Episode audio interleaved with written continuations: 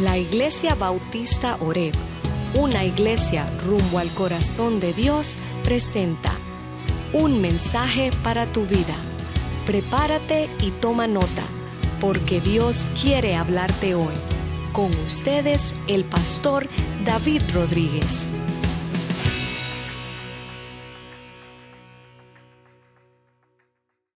Bueno estar en armonía. Deberíamos tener armonía siempre porque tenemos al Espíritu que nos da armonía, ¿verdad? Entonces, hoy vamos a continuar en esta corta serie que he estado hablando acerca de la iglesia. Y comenzamos hace dos semanas atrás hablando acerca de qué es la iglesia y la importancia de la iglesia en nuestras vidas, ¿verdad? ¿Por qué debemos eh, pertenecer a la familia de Dios y, y nuestro sentir debe estar en ser parte de esta familia de manera activa, ¿verdad? Y en amor. Ahora, la semana pasada seguimos sobre esa línea y estuvimos hablando acerca de los beneficios que nosotros podemos cosechar de estar cercano a la familia y de estar en unión unos con otros como congregación y como iglesia. Y dijimos que cuando estamos juntos, se supone que nos ayuda a enfocarnos en Dios y a que nuestra fe se fortalezca. ¿Cuántos dicen amén a eso? ¿Será verdad? Mire, hay momentos en que yo necesito estar a solas con Dios para fortalecer mi fe. Hay momentos en que yo necesito estar a solas con Dios para enfocarme en Él. Pero a veces. Pero se supone que cada vez que yo me reúno con ustedes, me enfoque en Dios y fortalezca mi fe. ¿Vieron eso? Entonces tengamos eso presente a través de la predicación, la oración, a través de la enseñanza de la palabra y de la adoración, ¿verdad? Vimos también que la iglesia me ayuda a yo poder encarar los problemas de la vida, las dificultades de la vida. La iglesia, ser parte de la familia de Dios, debe ser aliento para mí cuando me encuentro en situaciones difíciles en la vida. Debo encontrar ánimo allí porque Dios nunca tuvo la intención de que enfrentáramos la vida solos, ¿verdad? Como ermitaños, o como dicen allá en Colombia, cusumbo solos. Todavía no sé lo que es un cusumbo solo. 26 años llevo de casado y todavía no me ha explicado mi doña qué es un cusumbo solo. Bueno, esta tarde me va a tener que decir. Bueno, de todas maneras, Dios no quiere que andemos solos. Él nos hizo una familia y no solamente eso, que estar en familia como parte de la familia de Dios me ayuda a entender y a cumplir y a ver el propósito de Dios cumplirse en mí como persona y el propósito de Dios cumplirse en la iglesia como familia, ¿verdad? Fuimos hechos por Él y para Él. Bien. Ahora, eso implica entonces que hay otra cosa. Si usted tiene beneficios, con los beneficios vienen las responsabilidades. Entonces vamos a hablar un poco hoy acerca de las responsabilidades nuestras dentro de la familia, dentro de la familia espiritual, dentro de la iglesia. Entonces el título hoy es, ¿qué necesita mi familia espiritual de mí? ¿Qué necesita la iglesia de mí? ¿Ok? Vamos a hablar de eso hoy. Ahora yo le hago una pregunta. ¿Cuántos de ustedes saben que en este país y como en muchos otros países donde nosotros venimos, las cárceles están así de gente? Están llenas. Están llenas las cárceles. Ahora mi pregunta es, ¿por qué está toda esa gente encarcelada? ¿Por qué? Yo entiendo que nuestro sistema de justicia falla, no es perfecto, y que pasa que usted diga, bueno, hay algunos que están ahí y es injusto y están ahí porque fueron acusados de un mal un crimen que no cometieron. Está bien, pero por la mayoría sabemos que las cárceles están llenas de gente, ¿por qué? Porque han cometido un crimen, son criminales, y allí están.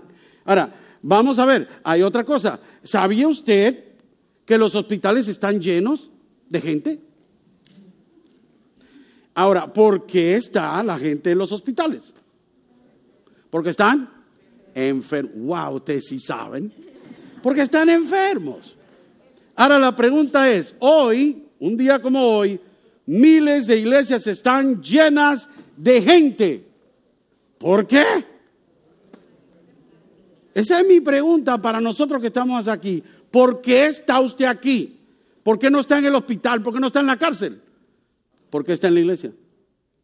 ¿Por qué está aquí hoy? ¿Por qué no está en su casa? ¿Por qué está aquí hoy? Y puede ser que alguno de ustedes diga, yo, yo, yo, y levante la mano y me diga la contestación que usted tenga. Y puede haber miles de contestaciones. Y puede ser que usted diga, como, bueno, en hondureño, fíjate, pastor, yo nunca había pensado en eso, va. Va pues, díganos entonces. Mis amigos y mis hermanos catrachos que los quiero tanto, ¿verdad? Se me ha pegado lo, lo bueno de ustedes, ¿verdad? Entonces nos ponemos a pensar en esto. ¿Por qué estamos aquí? ¿Por qué estamos sentados aquí en este edificio? ¿Para qué? ¿Qué propósito? ¿Por qué somos parte de esta familia? ¿Qué responsabilidades tengo yo aquí? Porque estoy aquí, ¿verdad? Es una bendición. Y yo quisiera que cada uno de ustedes pudiera entender que parte del propósito de Dios es que si usted está aquí, es porque usted, Dios, lo convenció de tomar la decisión de estar aquí. ¿Cuántos dicen amén a eso? Ok, está bien. Me gusta eso, porque si es convencido por Dios, yo no lo tengo que convencer para nada. Y déjame decir una cosa, siempre le digo a la gente, no deje que yo lo convenza. Deje que Dios lo convenza mejor, porque yo meto las patas cada rato.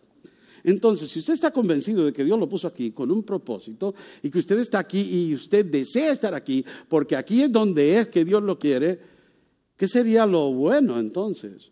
Que sepamos que echemos raíces aquí y cuando profundicemos en nuestras raíces, nos nutramos suficiente para que crezcamos y cuando crezcamos, florezcamos y demos mucho fruto. Aquí, aquí, aquí, aquí, no haya aquí, porque usted está aquí, ¿ok? Y de eso vamos a hablar en un ratito porque yo me adelanto a las cosas siempre, yo me pierdo yo mismo haciendo esto. Entonces, si usted es parte de esta iglesia de alguna manera, de alguna manera usted es parte de la iglesia, mire, yo recuerdo, y, voy a usar esto con permiso, Carlos, mi hermano Carlos Kiefer. Yo me acuerdo cuando Carlos Kiefer venía a la iglesia y todavía no había sido convencido por el poder de Dios completamente. Y él me hablaba y me saludaba y me decía, ¿qué? Primo. primo, primo. Hasta que un día así, hermano Charlie, el hermano Carlos, ¿verdad? Entonces, yo no sé qué relación pueda usted tener con la iglesia. Ahora mismo puede ser que usted esté de visita y no pertenece a esta comunidad local. Puede ser que usted esté aquí porque usted es amigo de alguien o amigo de la iglesia. Puede ser que usted esté aquí porque usted es primo. Pero puede ser que usted esté aquí porque usted es hermano, pertenece a esta familia y dice, esta es mi casa, esta es mi familia y aquí es donde yo resido. Amén. Entonces, si es así, entonces, para, para el que reside aquí, necesita saber sus responsabilidades. Para el que está de visita, cuando llegue a su iglesia de vuelta, sepa que esas son responsabilidades allá donde usted va. Para usted que todavía, digamos, es primo, todavía amigo y todavía no se ha unido a la fiel familia de Dios, entonces le doy esto por adelantado para que cuando entre en el redil, usted sepa qué le toca hacer porque todos tenemos responsabilidades en la casa de Dios. ¿Ok? Así que vamos a hablar de esto un poco hoy. Les prometo que solo voy a hablar dos horas, así que estamos bien. Le da tiempo para que el, horno termine de hacer lo que usted está haciendo en su casa.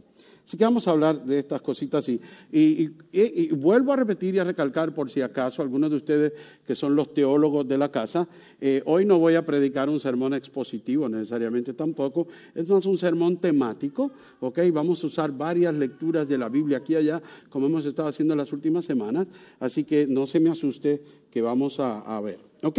Bien, entonces hablemos de cuáles son las responsabilidades. ¿Qué necesita mi familia espiritual de mí? Y allí en Hechos capítulo 2, yo quiero comenzar por mirar el resultado, mirar el resultado primero. ¿Alguna vez a ustedes le han dado un resultado y le han dicho, figure cómo llegamos a ese resultado? ¿Verdad? ¿Cómo es la fórmula para llegar a este resultado? Pues hoy yo le voy a dar el resultado. Mira lo que dice en el verso 46 y 47 del capítulo 2 en el libro de los Hechos. Día tras día continuaban unánimes en el templo y partiendo el pan en los hogares, comían juntos, comían juntos, ¿verdad? Comían juntos con sencillez de corazón y alegría, alabando a Dios y hallando favor con todo el pueblo, y el Señor añadía cada día el número de ellos, al número de ellos los que habían de ser salvos. Entonces nos damos cuenta de que la iglesia estaba unida, estaban en familia y Dios los bendice con dos cosas que son mencionadas allí particularmente. Hallaron gracia, hallaban gracia donde estaban, o sea, todo el mundo los miraba y admiraba y tal vez pues estaban ganando gracia con, la, con el pueblo alrededor y se estaban uniendo a ellos. Y Dios, Dios, Dios añadía a la iglesia los que habían de ser salvos. Resultado, ¿vieron eso? ¿A cuánto de ustedes les gustaría ver gente viniendo a los pies de Cristo? ¿Verdad que sí? Eso es lo que, que deseamos ver. Ver a Dios convenciendo corazones y corazones cayendo rendidos en arrepentimiento y fe delante de Él y viniendo y respondiendo al llamado que es el llamado de Dios a su amor por su gracia y misericordia. Eso es lo que queremos ver. Y queremos, de una manera u otra, nosotros hallar gracia para con los que hablamos y a los que alcanzamos o tratamos de alcanzar, para que puedan ser también eh, añadidos y convencidos por el poder de Dios, ¿verdad? Entonces, tenemos que tener eso en mente. Ahora, vamos a hablar entonces de algunas responsabilidades para la casa de Dios. Número uno, empezamos. Sea, sea, sea, sea protector de la familia espiritual. Sea protector de la iglesia o la familia espiritual. Proteja la unidad de la familia espiritual. Protéjame. Yo lo protejo, usted me protege, nos protegemos, estamos protegidos. Tenemos que proteger esta unión familiar nuestra. Mire, Efesios capítulo 4, los versos 1 al 3. Efesios 4, del 1 al 3, dice, yo pues, prisionero del Señor, está el apóstol Pablo hablando a la iglesia en Éfeso, yo pues, prisionero del Señor, os ruego, miren el ruego de él, que viváis de una manera digna de la vocación con que habéis sido llamados. Eso mismo, con toda humildad y mansedumbre, con paciencia, soportando unos a otros en amor, esforzándoos por preservar la unidad del Espíritu en el vínculo de la paz. Esforzados diligentemente, perseverando para que la iglesia se mantenga unida en Cristo, en un mismo espíritu.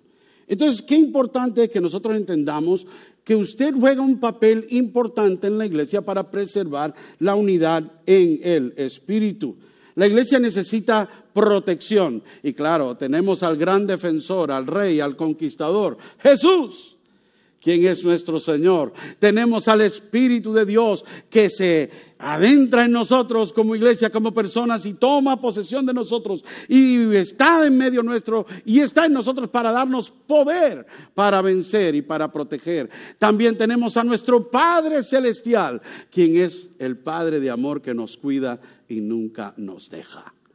Tenemos al Dios del universo completo. Tenemos la protección del Padre y yo estoy seguro que en su casa muchos de ustedes miran a papá como el defensor de la casa. Cuando hay un ruido, ¿quién se espera que se pare y vaya a ver? y algunas de ustedes, mujeres, dicen, mm, ¿verdad? Pero, ¿verdad? No se preocupe, Cristo va con usted, mía, ¿verdad? Pero usted cuenta, ¿verdad? Con alguien que es su protector, su defensor y todo eso, ¿verdad? Así que ya usted sabe, en la familia necesitamos quien proteja. Ahora, nos protegemos unos a otros y como padres, nosotros eso pasa en nuestra familia, que protegemos a nuestros hijos, ¿verdad? Algunos de ustedes los protegen demasiado, otros un poquito. Pero pensemos en esto. Nosotros protegemos a nuestros hijos como padres, pero también les enseñamos a ellos a qué? A protegerse el uno al otro. Big brother, big sister, come on, take care of business, you know. El hermano mayor tiene que cuidar al menor, el hermano mayor tiene que cuidar y, entre ellos se golpean y se dan, pero se defienden. Eh, ¿Usted ha visto esa dinámica, verdad? ¿O será solo en la familia que yo conozco? Que los hermanos y hermanas se pelean y hacen desastre, pero cuando están afuera no se meta con uno porque se metió con todos. Se defienden, ¿verdad? Necesitamos protección, ¿verdad? Adentro y afuera a veces. Pero esto es para nuestro propio bien. ¿Ok? Usted trabaja en proteger la unidad de la iglesia y usted se favorece. Ahora, usted tiene que hacerlo por su propio bien porque dice que usted tiene que caminar en una manera digna al llamado de Dios con el cual usted ha sido llamado. Dios lo llamó a usted a caminar en rectitud, en justicia. Lo llamó a caminar a usted en, en ay Dios mío, se me fue la palabra, en santidad. Lo llamó a usted a caminar y mire lo que él dice allí, en humildad, lo dice en paciencia, en tolerancia, soportando unos a los otros, teniendo paciencia unos con otros, en amor unos con otros. ¿Qué significa esto? Hermano, hermana, si usted tiene algo que le ha hecho la hermanita de esta banca a usted, perdónela. Ya está bueno, no cargue eso. Perdónela. Es que ella no me ha pedido perdón. ¿Qué importa? Perdónela. ¿Qué significa esto? Proteja al hermano, protéjala cuando lo vea que tiene algún peligro. Tolérelo, aguántese unos a otros. ¿Ustedes me aguantan a mí por buena gente o porque soy el pastor? Yo no sé. Yo algunos de ustedes me los aguanto porque me toca. Yo soy sincero. Algunos de ustedes me los aguanto porque los... Bueno, no, no, no sigamos porque pobrecitos se me van. Pero es cierto que nosotros tenemos diferencias y se nos hace a veces difícil tolerarnos unos a otros. Pero ¿sabe qué? Eso comienza con humildad. Por eso él dice que caminemos en humildad para que entonces usted pueda tolerar al hermano o la hermana. Cuando usted no puede tolerar al hermano o la hermana, usted no está siendo humilde. Y se necesita caminar en humildad. Así usted nunca va a proteger la unidad de la iglesia. Hay otra cosita que se mete en las iglesias. Yo no sé si en esta, porque yo no me meto en esto, el chisme. Tal vez en otras iglesias por allá pasa esto.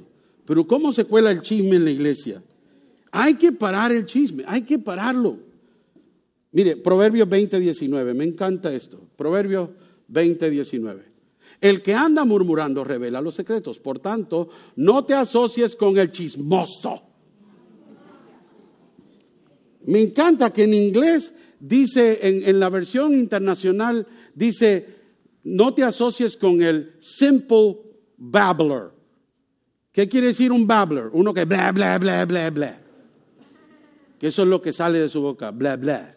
Y simple, simple queriendo decir que no tiene mucho aquí. O sea, cuando nosotros nos volvemos al chisme o hacemos eso, nos volvemos simples y lo que es bla, bla, bla. No hagamos eso, paremos eso. Mire, otra vez, Proverbios 26, 20. Proverbios 26, 20. ¿Cuántos de ustedes? Mire, por falta de leña se apaga el fuego. Donde no hay chismosos se calma la contienda. Mire, usted como un buen pedazo de leño, manténgase fuera de ese fuego. No lo avive, no le haga eso, sálgase de allí. Sálgase de allí porque ¿qué? Se quema. No se meta en eso. Sí, bueno, eso, eso más bien se lo digo a ustedes para que se lo digan a todos sus amigos de otras iglesias. Porque aquí no hay chisme, ¿verdad? ¿Ve? Ya se regó el primer chisme, porque yo estoy diciendo que allá sí. ¿Vieron eso? Tengamos cuidado con el chisme que nos engaña. Hermanitos, diligentes en preservar la unidad en el Espíritu. Es importante en el vínculo de la paz.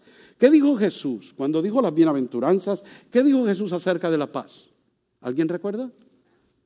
Bienaventurados los pacificadores, porque ellos serán llamados hijos de Dios. ¿Vieron eso? Una, una buena cualidad de un verdadero hijo de Dios es que mantiene la paz. Mantiene la paz. Ok, número dos esté presente para su iglesia, esté presente para su familia espiritual. Creo que habíamos hablado un poco de eso, así que no le voy a dar muy duro a esto, pero debemos estar regularmente en, las reuniones de la iglesia. Si usted no está en las reuniones de la iglesia, si usted no, no sabemos de usted y usted no se aparece, ¿cómo podemos contar con usted? Yo he tenido gente que me dice, pastor, cuente conmigo. Y no le veo el pelo por cuatro meses. Entonces, ¿cómo puedo contar contigo? ¿Vieron eso? Necesitamos hacer presencia cuando tenemos actividades en la iglesia, ya sea para adorar, para convivir, para disipular, cuando estemos en clase, cuando estemos compartiendo el pan, cuando estemos en la cena del Señor. Otra vez vuelvo a recalcar, la cena del Señor es una ordenanza del Señor. Deberíamos todos los que decimos ser cristianos estar en la cena del Señor, porque es ordenanza. ¿Okay? Bien, entonces pensemos en esto. ¿Cómo se sienten en su familia o en su casa cuando su papá nunca está por ahí? ¿Usted ha oído alguna vez a un niño que dice, eh, mi, papá no, eh, mi papá nunca está en la casa? Mi papá llega a las tantas y se levanta a las temprano y se va a trabajar. Mi papá ya casi ni lo conozco ni lo veo. ¿Cómo se siente ese niño? ¿Cómo se siente la mujer? ¿Cómo se siente si el niño dice, mi mamá nunca está? ¿Cómo se siente? ¿Cómo se sienten los padres cuando dicen a mis hijos yo casi ni los conozco ya porque casi ni los veo? No están o están encerrados y no se puede pasar porque se electrocuta a uno si entra ese cuarto. Con tanta cosa enchufada que tienen, hay que se asusta uno. o lo botan o le tiran con una chancla, una bota o algo así. Estamos en tiempo de frío, las botas están fuera del closet. Tenga cuidado, no le invade el espacio a sus hijos. Quieren estar. Entonces uno se siente mal. ¿Verdad? Lo mismo pasa en la iglesia. Cuando algunos de nosotros salimos de aquí y salimos como un cohete, no saludamos a nadie, no nos asociamos con nadie, no queremos nada con nadie. ¿Por qué? Si somos su familia. Le digo una cosa, y se lo advierto, usted nunca se va a poder deshacer de mí, ni en la eternidad. Si usted es hermano en Cristo conmigo, va a ser mi hermano forever. Thank you. Hay que decirlo en inglés porque en español no lo entienden a veces, ¿verdad? Por siempre. Entonces, qué pena. Mire, una de las cosas lindas es eh, cuando a uno le regalan algo, ¿verdad? Presentes, cuando le dan presentes a uno. ¿A cuánto le gusta recibir presentes? ¿Verdad? ¿A cuánto le gusta dar presentes? Amén. Dos, o tres dijeron, si usted le gusta dar presentes, el mejor presente que usted le puede dar a la iglesia es estar presente. Haga presencia, ¿verdad? Esté con nosotros, esté allá como sea, como pueda, pero esté presente en un lugar de compañerismo para que usted también pueda disfrutar de la presencia de otros. Necesitamos estar allí, ¿verdad? Estar presente para mi familia. Número tres, esté creciendo en piedad. Esta palabra piedad es bien difícil en el español, en inglés es tan fácil, godliness, que significa ¿verdad? Crecer en ser más como Dios. Eso es lo que significa básicamente la piedad. Crecer en ser más como nuestro Creador, como Dios, como nuestro Señor. Y hay que crecer en eso, hay que crecer en piedad.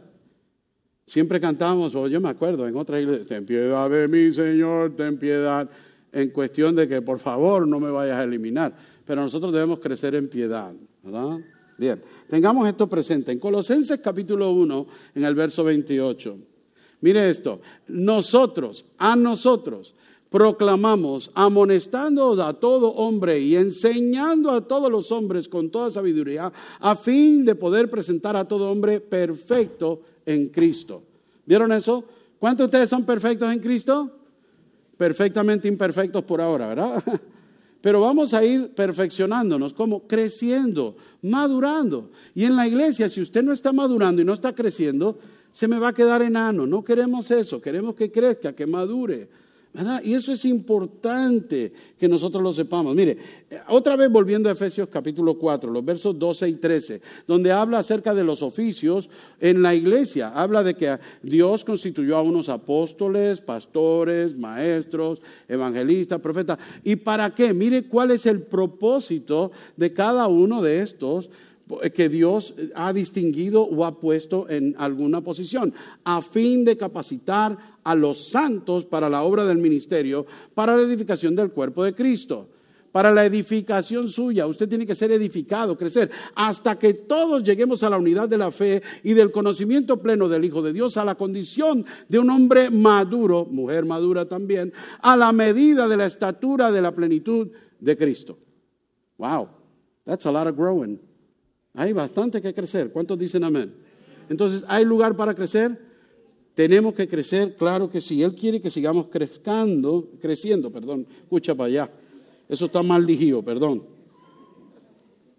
Lo hizo a prosópito, maybe. tan buena dientadura y tan mal que pronuncia, me dijeron una vez, ¿verdad?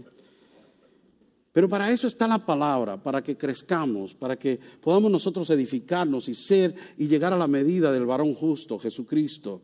Hay que poner esto en práctica, estudiando la palabra, estudiándola juntos. La iglesia me necesita y yo necesito a la iglesia. Además de eso, yo tengo que estar dispuesto, y, y eso está bueno, tener voluntad, pero tengo que estar capacitado también. ¿Cuántos de ustedes en ocasiones se han sentido no puedo hacer eso porque no me siento capacitado. ¿Cuántos de ustedes han sentido eso alguna vez en la iglesia? Yo también. A veces digo, mira, yo no me siento capacitado por una cosa u otra. Entonces, capacítese. Busque cómo aprender. Busquemos la manera de que crezcamos y nos podamos integrar al trabajo de la iglesia, ¿verdad? Entonces, cuando nosotros crecemos, podemos hacer la número uno, que es proteger la unidad de la iglesia y ser parte activa, ¿verdad? Número cuatro, Debemos entonces también que apoyar a los líderes piadosos, a los líderes piadosos. Vuelvo otra vez con la palabra piadoso, ¿verdad? Godly, que son ejemplo digno de admirar y de seguir en el Señor, ¿verdad? No siga cualquiera, pero entonces no seamos cualquier cosa cuando somos líderes. Seamos algo que verdaderamente muestre piedad y que muestre que nosotros estamos madurando en Cristo. En Hebreos capítulo 13, en el verso 17. Aquí va, este es fuerte. Por favor, póngase el cinturón. Obedeced a vuestros pastores y sujetaos a ellos, porque ellos velan por vuestras almas como quienes han de dar cuenta. Permitidles que lo hagan con alegría y no quejándose, porque eso no sería provechoso para vosotros.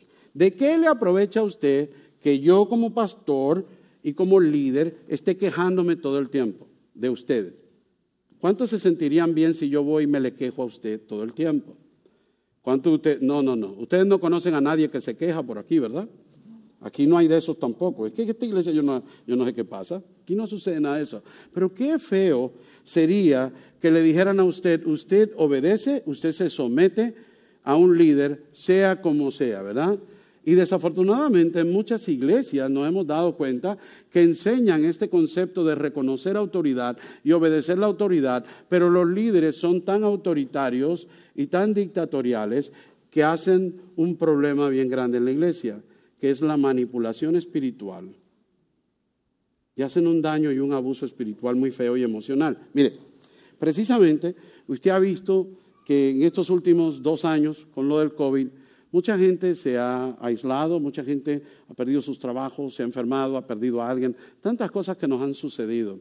Y como que de momento ha surgido una nueva percepción acerca de la salud mental, por lo menos en este país. Tal vez en nuestros países esté despertando también, que hay una nueva percepción de que hay una necesidad de salud mental, y especialmente en muchas iglesias. ¿Verdad? Están pensando, wow, la salud mental de nuestra gente necesita un toque, necesitan ayuda. Nosotros, y, esto es un anuncio no pagado anyway, ustedes saben que por la gracia de Dios, yo soy consejero profesional licenciado del estado de Luisiana y no trabajo solo con parejas, trabajo con individuos, trabajo con personas con depresión, con personas con trauma, personas con ansiedad, personas con problemas matrimoniales. Usted trae un problema y aquí estoy yo para ayudarle. Eso es parte de mi trabajo. Entonces, eh, y muchas iglesias están teniendo nuevos ministerios para la ayuda y la salud mental de las personas. Y lo bueno es cuando sabemos que la salud mental viene together, junta con la salud emocional y la salud espiritual, en una iglesia, mejor todavía. Entonces, hemos hecho énfasis en eso. Yo estoy aquí, precisamente aquí tenemos también dos personas más, miembros de esta iglesia, que son licenciados profesionales también, que aconsejan y están en medio nuestro. Tenemos también un par de estudiantes en el seminario que se están preparando para sacar su licencia como consejeros profesionales, porque hay una necesidad tremenda de la salud mental y, la iglesia puede ser algo muy importante en esto. Entonces nos damos cuenta de todo esto y necesitamos, y uno de los problemas que nos encontramos los consejeros, mire esto, dentro de las iglesias y cuando tenemos gente que vienen de iglesias buscando consejo con nosotros, uno de los problemas más grandes es que llegan dolidos, heridos, traumados por un líder en una iglesia, por un pastor o por un líder de jóvenes o por un líder cualquiera de grupo y llegan heridos y llegan traumados y llegan en tremendo problema porque alguien en alguna iglesia los manipuló, los engañó o los trató de manera totalmente opuesta a lo que es el amor de Cristo. Y eso está sucediendo por miles y miles de casos en donde quiera que uno se mete.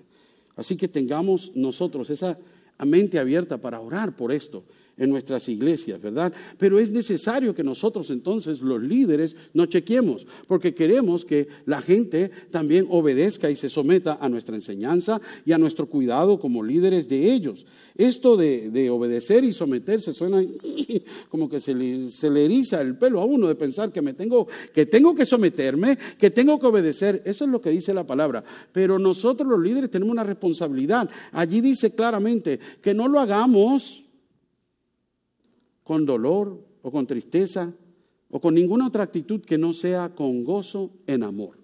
Y si el líder dirige en amor y pastorea en amor, entonces no debe haber problema en obedecer a su pastor o a sus líderes. ¿Cuántos dicen amén? ¿Verdad? Entonces eso va de parte y parte. La obediencia y la sumisión debe ser con una actitud de gratitud. Yo sigo a mi líder, sigo a mi pastor, sigo a quien Dios puso en mi camino porque estoy agradecido con el cuidado que me presta como ovejita, ¿verdad? Y recuerde que dice allí que el líder va a dar cuenta a Dios. Entonces tenemos que tener eso, ¿verdad? Yo, yo entiendo que, ¿verdad? En casa usted tiene sus muchachos y a veces los muchachos se enojan cuando usted le dice qué hacer. Y la obediencia y la sumisión se vuelve un poquito difícil, sean niños, sean jóvenes o algunos un poquito más grandes, ¿verdad? Se nos hace difícil. A veces tenemos que chequearnos como padres. ¿Por qué mis hijos no están obedeciendo o sometiéndose a lo que yo le digo? Ah, puede ser que son unos desobedientes, pero también puede ser que usted los está manipulando y está haciendo un mal trabajo como líder en su casa. Corrijamos eso, examinémonos y hagamos lo mismo en la iglesia, porque dice allí que lo hacemos gravosamente cuando no pasa eso. Entonces, eh, como, que hacemos las cosas y se, se le va el gozo. Mire, yo conozco líderes aquí que de vez en cuando se le va el gozo, pobrecitos. A veces se le va el gozo porque las ovejitas son difíciles. A veces se le va el gozo porque están desanimados ellos mismos y le falta entusiasmo. Líderes, pónganse las pilas. Es más, no, no, no, no, no se pongan las pilas. Dejemos las pilas por allá. Nunca se me va a olvidar. Yo creo que van ya casi 20 años, hermano Javier, que usted dijo esto en un sermón de Juan capítulo 17 en el púlpito. No se ponga las pilas, péguese al cable de alta tensión de Dios. hermano Javier, todavía no se me va a olvidar. El resto de mi vida voy a andar pegado. Sí, porque las pilas se agotan, pero el cable de alta tensión de Dios lleva carga todo el tiempo. Es importante que nosotros los líderes nos chequeemos, pero también usted respete, siga, obedezca, sométase a un líder que trabaja piadosamente. ¿Ok? Mire, es más, a los líderes les voy a dar un consejo, o a los que quieran ser líderes, les voy a dar un consejo serio. David Rodríguez, yo lo practico y me ha ido bien como líder. Yo creo que este es uno de, los, de las partes fuertes de su pastor. Déjese crecer las canas. Deje de pintarse el pelo. Déjese las canas. ¿Usted sabe por qué digo esto? Es bíblico. Levítico capítulo 19 en el verso 32 dice, delante de las canas te pondrás en pie, honrarás al anciano y a tu Dios temerás, yo soy el Señor. ¿Saben que en serio pero en broma? ¿Verdad? Por eso es que yo no me pinto el pelo. Yo me dejo las canas. Aparte de que se me ven bien, pues me da liderazgo piadoso. No, mire, eh, yo sé, esta mañana al salir de aquí, claro, yo estoy bromeando, al salir de aquí, la hermana Karen, que es una misionera que siempre viene a nuestro servicio, ella es bastante ancianita, y cuando salió me vino a dar un abrazo y me dice, le obedezco y me someto por causa de sus canas. Y yo le digo, ¿y yo cómo hago con usted si usted no tiene ni una? Y ella es avanzadita, ella me dice, ni la voy a tener. pero sepamos una cosa, no estoy hablando necesariamente, ¿verdad? Eh, pero respetemos a nuestros líderes. Pero líder, dirija con amor. Y si usted es líder o, no, o tiene un líder a quien seguir, obedezca y sométase para que nos vaya bien. ¿Ok? Ah, no, no, pero tengo, tengo otra, le doy una ñapa. Le doy una ñapa. Primera de Timoteo capítulo 5, verso 17. Mire lo que dice, los ancianos eh, eh, la palabra ancianos allí es la palabra presbíteros. Presbítero significando alguien que dirige a un grupo que está sobre un grupo, como un sobrevedor, ¿verdad? Entonces, no está hablando aquí de ancianos por causa de canas. Ahora sí, cambiamos y me puse en serio. Estamos hablando de líderes de iglesia. Los líderes, o en la iglesia, los ancianos que gobiernan, bien sean considerados dignos de doble honor principalmente los que trabajan en la predicación y en la enseñanza. Si usted me va a dar, deme el doble. No, hombre, ustedes saben que a mí no me gusta demandar. Pero ¿vieron eso? ¿Qué estima debemos tener por aquellos quienes nos predican y nos enseñan? Dice doble honor. ¿Usted quiere darme doble honor? De doble rodillas por mí, orando. Eso es lo único que le pido. Ore por mí. Y con eso yo ando triplificado en honor, porque necesito de sus oraciones El líder necesita oración. Ustedes necesitan orar por ellos también. Amén. Bueno, vamos a lo próximo porque les cuento que ya casi. Próxima. Esta, se la vengo prometiendo hace días, ¿verdad? Hace días le vengo prometiendo. Vamos a hablar de cosas materiales, generosidad. A mí no me gusta decir, vamos a hablar de dinero, vamos a hablar de, vamos a hablar de generosidad. Me encanta eso, ¿verdad? Yo tengo que ser generoso con mi ofrenda. ¿Cuántos dicen amén? Bueno, ok, bien. Qué bueno. Eso significa que usted dijo amén porque no lo es todavía y lo va a hacer o porque ya lo es, ¿verdad? Pero tenemos que ser generosos con nuestra ofrenda. Aquí vamos. Cositas simples que siempre me gusta recordar cuando se trata de hablar de, de esta parte, de dar, ¿verdad? La generosidad. Primera Corintios 16 en el verso 2. Que el primer día de la semana, cada, el primer día de la semana, ¿cuándo es? Domingo, domingo. Hoy, hoy, hoy, hoy. Cada primer día de la semana, cada uno de vosotros aparte y guarde según haya prosperado, para que cuando yo vaya no se recojan entonces ofrendas.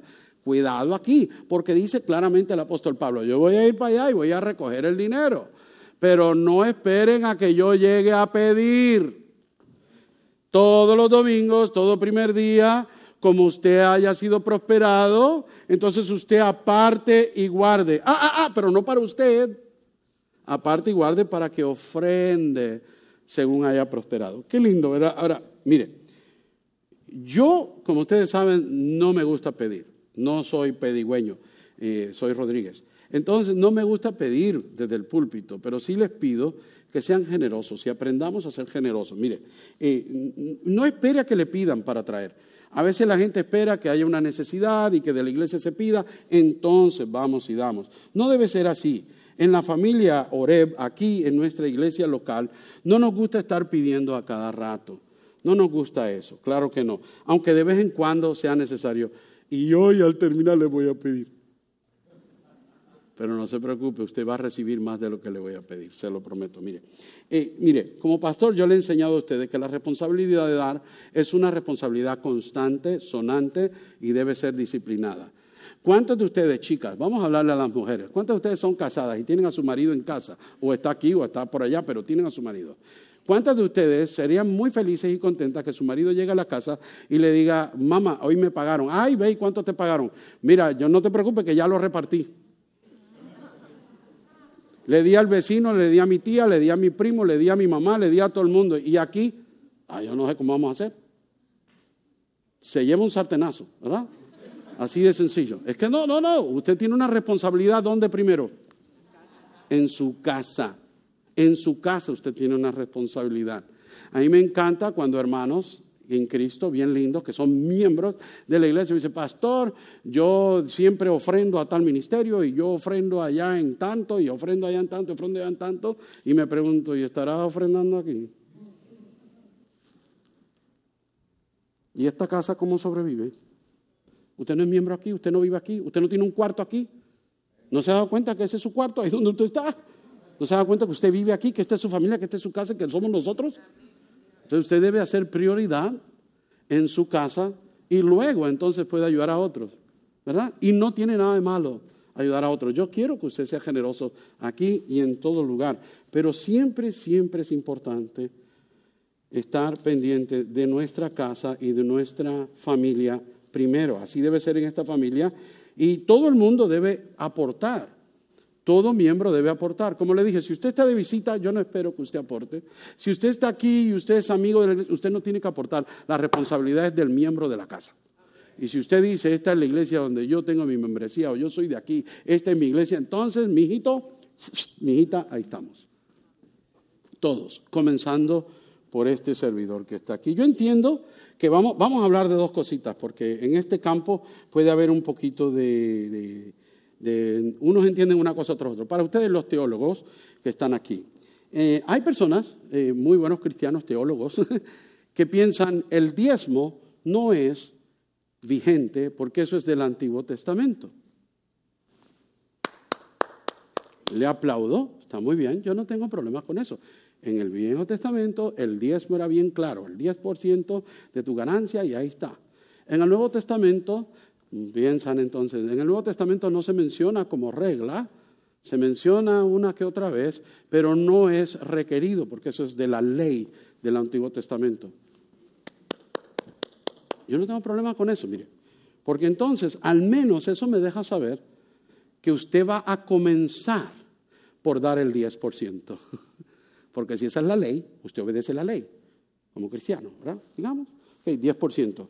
Ahora, el Antiguo Testamento también habla de ofrendas, ¿verdad? Habla de ofrendas. Entonces, se supone que es el 10 más otras ofrenditas de corazón. Pero como estamos en el Nuevo Testamento, usted dirá, no, no, no, no. En el Nuevo Testamento no dice eso, entonces solo ofrenda. Entonces no tengo que dar el 10. Le felicito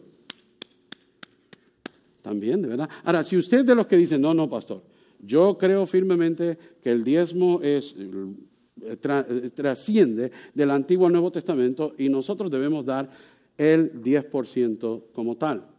¿Sabe qué? Otro aplauso para usted también. No estoy ni para uno ni para el otro. ¿Sabe por qué?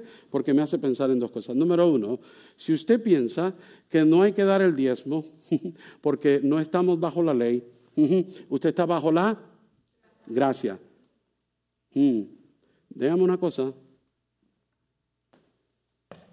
¿Usted quiere estar bajo la ley o bajo la gracia? Como que la gracia es mejor, ¿verdad, Milton?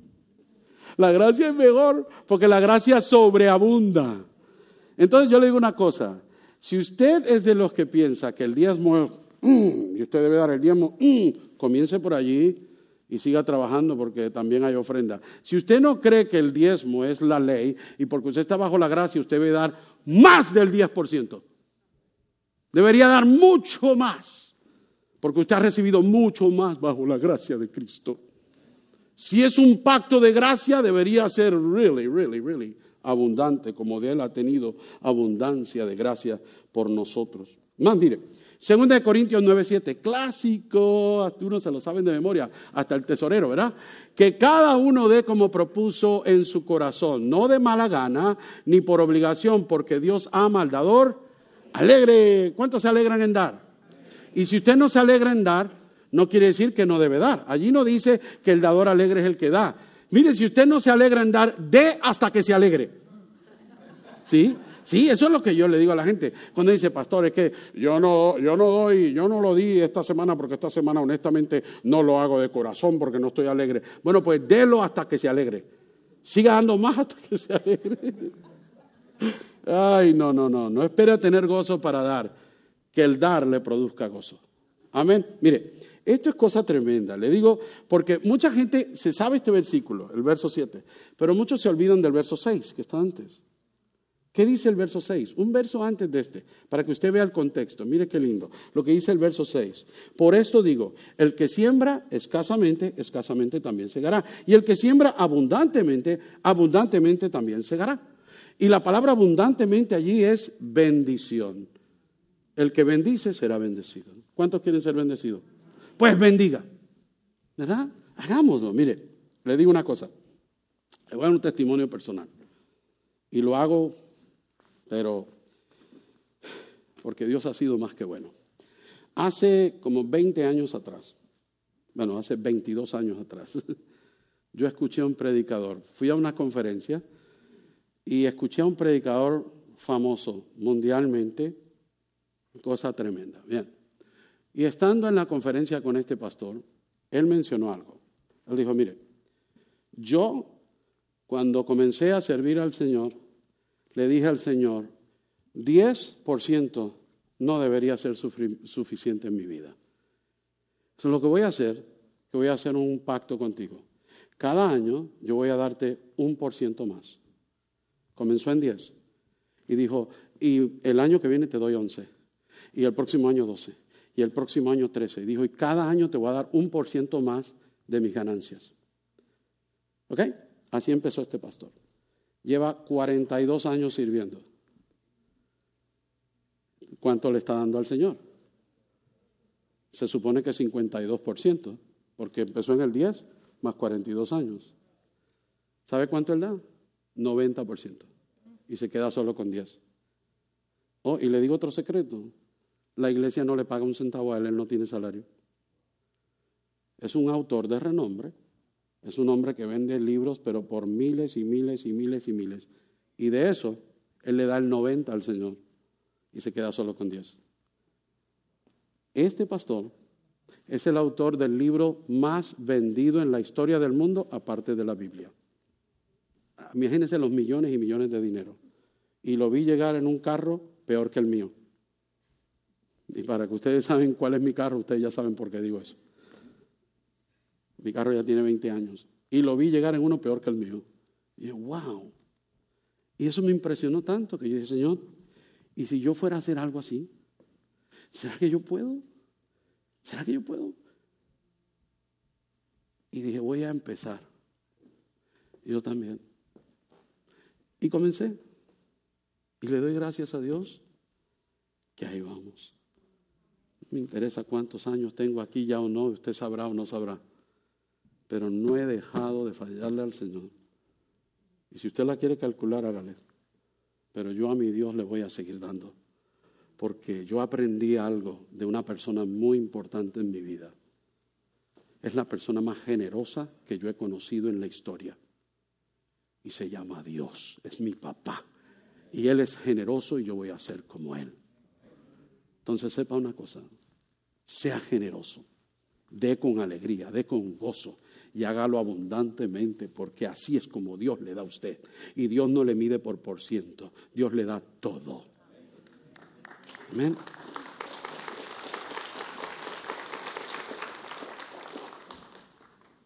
Esté dispuesto a servir según sea necesario. Eso es bien importante.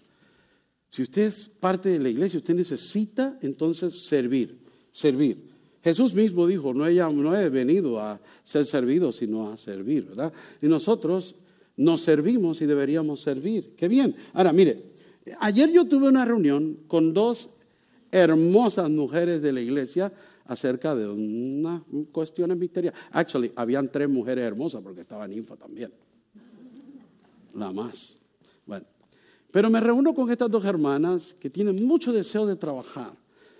Y una de ellas comienza a contar parte de, su servicio, hablando del servicio en la iglesia, y dijo, yo me acuerdo cuando a mí me pidieron, hermana, ¿por qué usted no enseña a los niños en la iglesia? Porque usted sería tremenda maestra, usted es buena con los niños y usted tiene educación en eso y todo lo demás. Y ella le dijo, yo voy a orar primero y le voy a pedir a Dios que me guíe y cuando Él me diga, en lo que Él me diga, ahí voy a servir.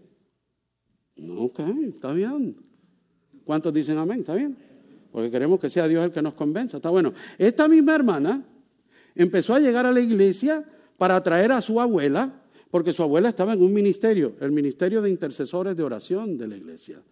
Pero como ella traía a su abuela, pues ella se quedaba con ella orando. Y alguien en el grupo le dijo, hermana, usted debería hacerse parte de este ministerio también. Y ella dijo, ah, yo voy a orar y le voy a pedir al Señor. Y si el Señor me convence y me da la, instrucción, yo lo voy a hacer. Usted sabe que la hermana es maestra y está en el grupo de intercesores, ¿verdad? Porque Dios así le convenció. Ahora, la otra hermana que estaba en la reunión le dijo, ah, pero yo te voy a decir una cosa.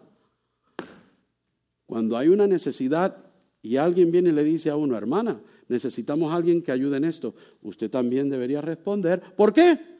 Porque Dios usa personas a veces para llevarnos a un ministerio. ¿Cuánto le dan la razón? ¿Y a la primera? también. Las dos tienen la razón. ¿Quién tiene la razón? Las dos.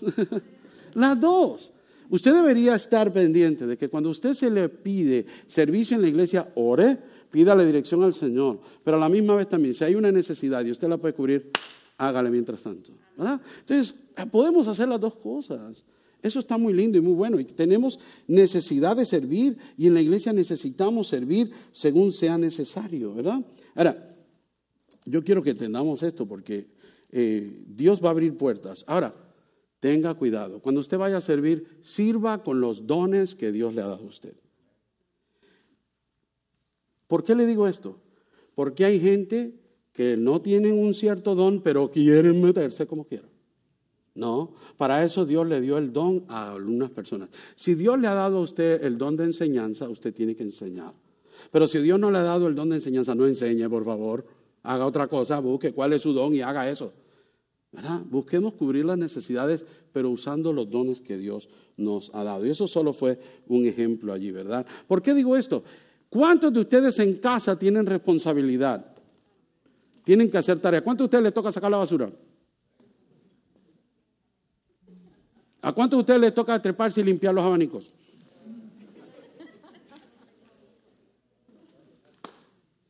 ¿A cuántos de ustedes les toca cortar el pasto? ¿A cuántos de ustedes les toca cocinar? ¿A cuántos le toca lavar platos? Usted dirá, pero esa señora no hace nada. No, ella trabaja muy duro afuera y en casa también, créame. Pero solo le estoy dando un ejemplo. Cada uno de nosotros tiene responsabilidades en casa para que el hogar funcione.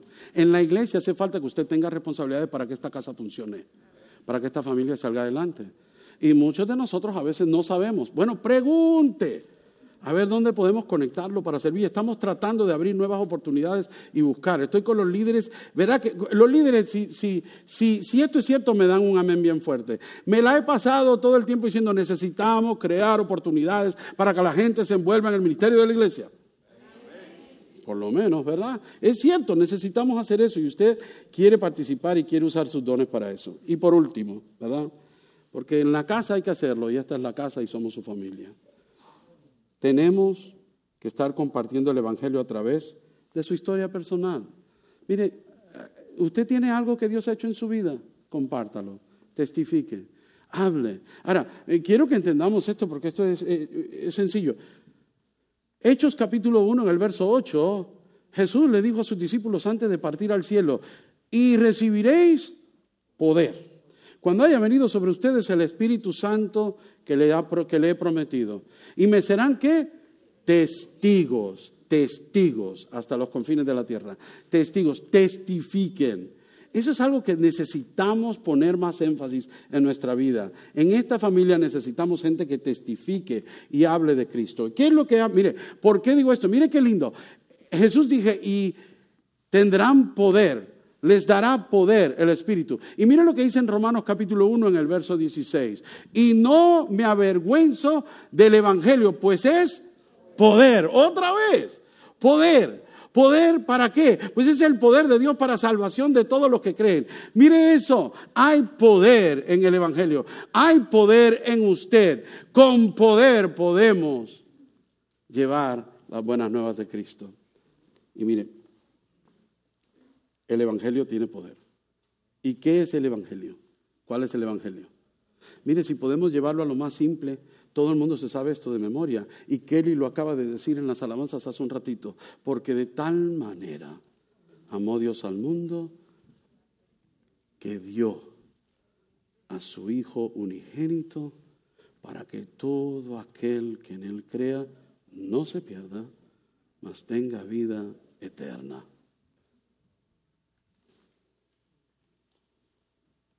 Yo no sé cómo eso afecta a su vida, pero le puedo decir cómo afectó la mía. Yo era un perdido, un pecador totalmente depravado, sin poder salvarme a mí mismo de ninguna manera. Y si usted no lo sabía, usted también. Todos estamos en el mismo bote, perdidos y no podemos reconciliar ni nada, nada, nada, nada, incapaces por completo de hacer nada por nosotros mismos. Tuvo Dios que enviar a su Hijo a una cruz para tomar nuestro castigo, para rescatarnos del abismo, para sacarnos de las garras del enemigo y para librarnos de la condenación. Eso es el Evangelio. Y que hoy, hoy, ahora mismo, todo aquel que en Él cree no se pierde y tiene vida eterna. La Iglesia Bautista Oreb, una iglesia rumbo al corazón de Dios, presentó un mensaje para tu vida. Si este mensaje ha sido de impacto para tu vida o quieres escuchar más sermones o información de nuestra iglesia, visita nuestra página web www.orepnola.co.